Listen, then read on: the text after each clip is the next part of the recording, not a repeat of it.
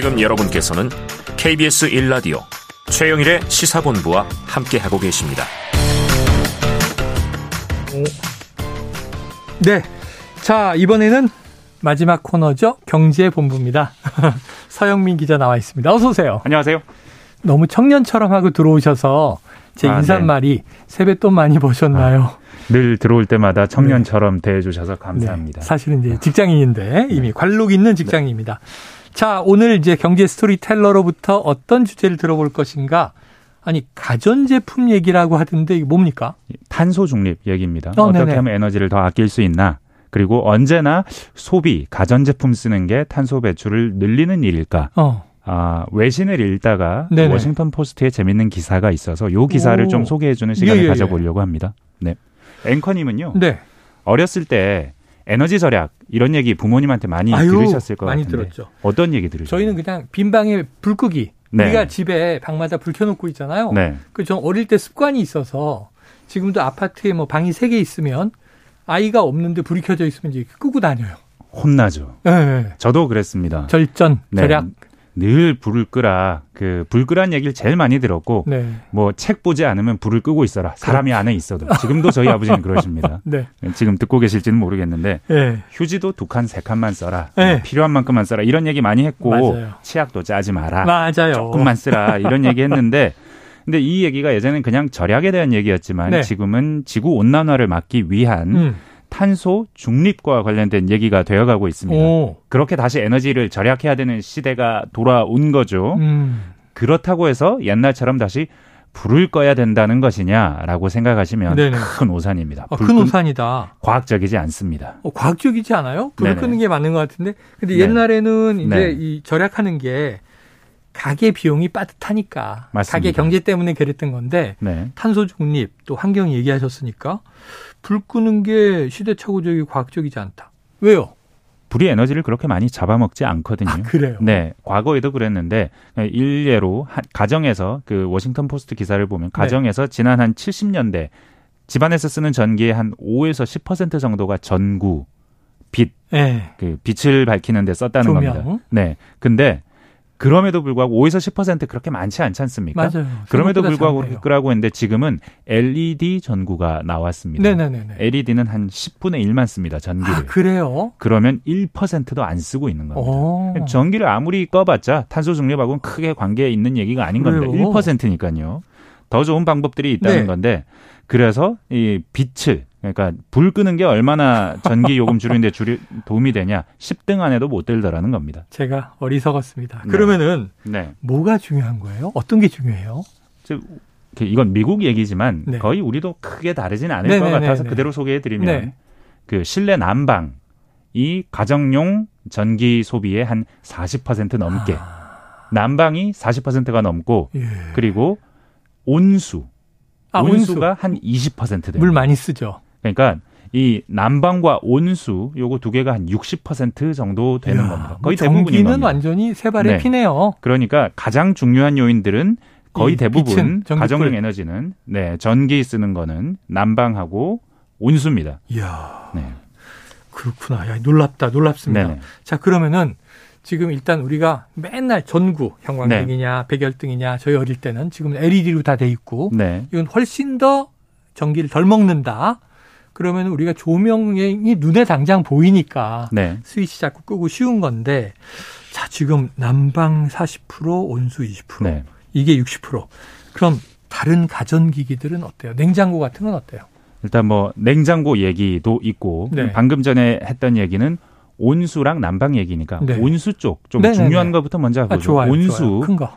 식기세척기 네. 이거 쓸 때마다 죄책감 느끼시는 주부님들 많으실 겁니다. 어. 아 설거지 하면 되는데 설거지 귀찮아서 전기도 쓰고 물도 쓰는 거 네네네. 아닐까 걱정하실 텐데 이거 완전 그 과학적으로 완전 반대되는 얘기입니다. 아, 그래요? 식기세척기가 설거지 손으로 하는 것보다 훨씬 물을 적겠습니다. 아, 그래요? 네.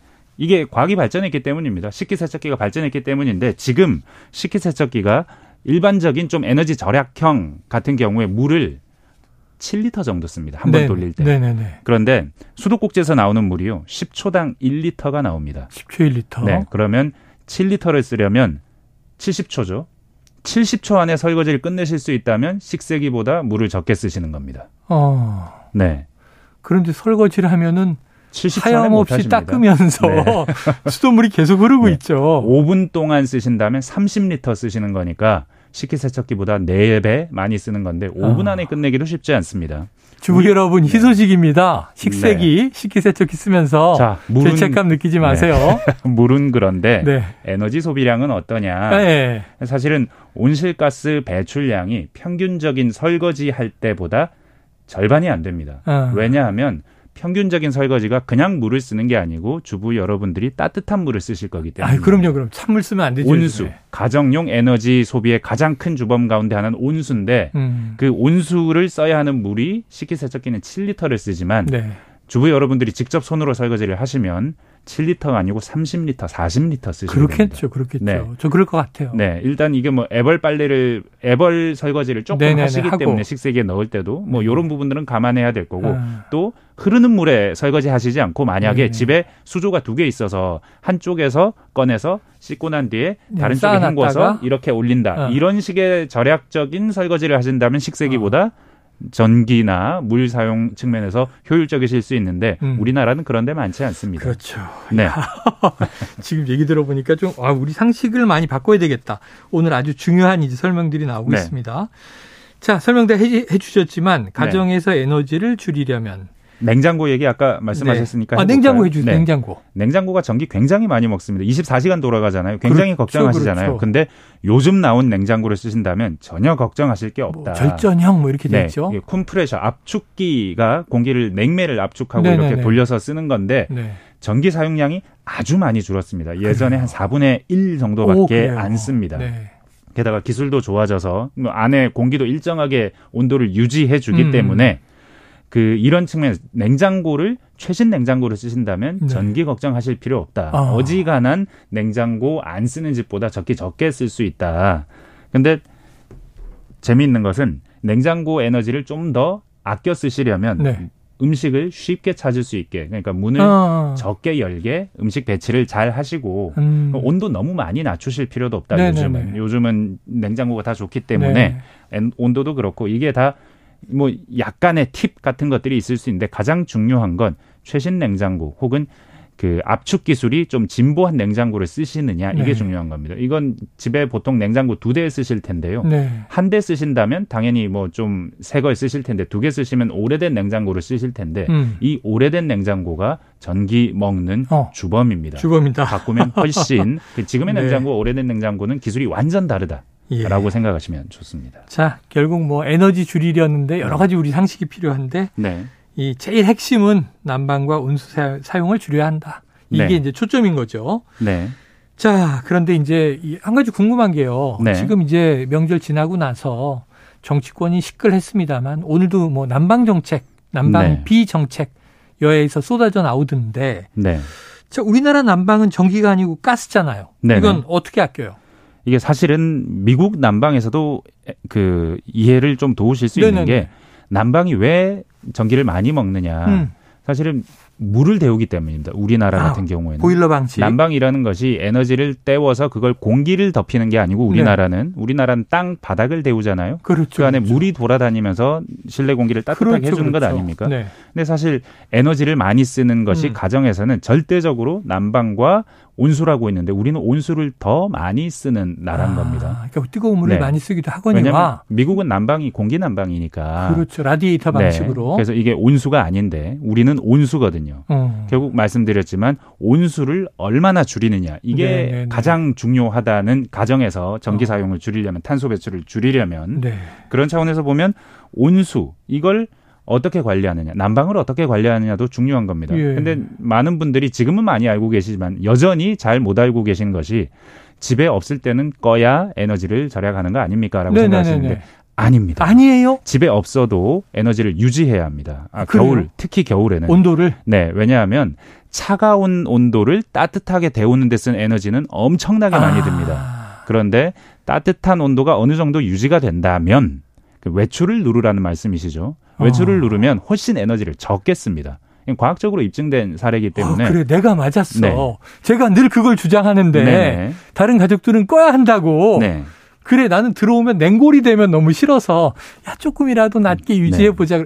제가 맞았습니다, 여러분. 환경에도 그게 좋습니다. 환경이 좋습니다. 그러니까 차가운 네. 걸 따뜻하게 만드는 건 굉장히 힘들다. 힘들다. 네. 에너지를 더 많이 네. 잡아 먹는다. 네. 그리고 사실 가스보일러 얘기를 할 수밖에 없어요. 음. 저희는 가스를 쓰기 때문에 전기가 아니고. 근데 가스보일러 얘기하면 전옥수 보일러, 친환경 보일러 사면 구청에서 한 10만 원 정도 할인해 주는 게 있습니다. 아, 그래요? 보일러. 근데 그 그걸 활용하는 게 왜냐하면 그 보일러는 조금 비싸거든요. 일반 아, 보일러보다. 네네네. 그게 내가 환경을 생각하는 거라고 생각하기 쉬우신데 음. 근데 사실은 가정마다 불을 때서 보일러를 가지고 있다는 것 이게 상당히 탄소 배출에는 안 좋은 영향. 우리나라 그 음. 난방 방식이 만들어낸 안 좋은 영향인데 이런 영향을 요즘 유럽에서는 어떻게 하나 보면 네. 그 일반 보일러 말고요. 히트 펌프라는 걸 씁니다. 히트 펌프. 그러니까 공기 중에 있는 잔열이나 땅 밑에 있는 잔열 아니면 오. 물의 잔열 이런 걸 이용해서 여름에 시원하게 하고 겨울에 따뜻하게 하는 네네. 전기를 조금 써야 되는데 예, 전기를 예, 예. 1을 쓴다면 한 3, 4 정도의 효과를 내는 어. 굉장히 그 자원 순환적인 방식의 그 촉매 역할을 하는 보일러 일종의 보일러인데 어. 우리나라에서는 안 씁니다 이걸 네네. 우리나라는 공기를 데우지 않거든요 아, 물을 그러니까, 데우거든요 그러니까. 그래서 좀 안 쓰는데 사실은 이제 물을 데우는 히트 펌프도 많이 나오고 있는 아, 추세고 그래요, 그래요. 문제라고 하면 지금은 좀 비싸다 비싸다 보일러가 한 6, 70만 원 하면 어. 히트 펌프는 한 10배 정도 비싸다 자. 네, 이런 측면이 있고 여전히 좀 물을 데우는 데는 히트펌프가 한계가 있는 거 아니냐라고 하는데 사실 지금까지 쭉 말씀드린 게 왜 네. 가전제품을 잘 쓰는 게 에너지를 줄이냐. 왜냐하면 기술이 발전했거든요. 음. 히트펌프 기술도 발전한다면 우리 난방 방식에도 도입이 된다면 굉장히 에너지 줄이는 방식이 될 수 있다. 네. 가전제품 새 거 쓰는 것 중요하다. 중요하다. 네. 자, 여기 우리가 다를 게 뭐 세탁기 등등 많은데 네. 오늘 시간 관계상 여기서 정리하겠습니다. 자, 경제본부 서영민 기자였습니다. 말씀 고맙습니다. 감사합니다. 자, 최영일의 시사본부 오늘 준비한 소식 다 나갔습니다. 저는 내일 금요일 낮 12시 20분에 다시 찾아뵙겠습니다. 오늘도 청취해주신 여러분 고맙습니다.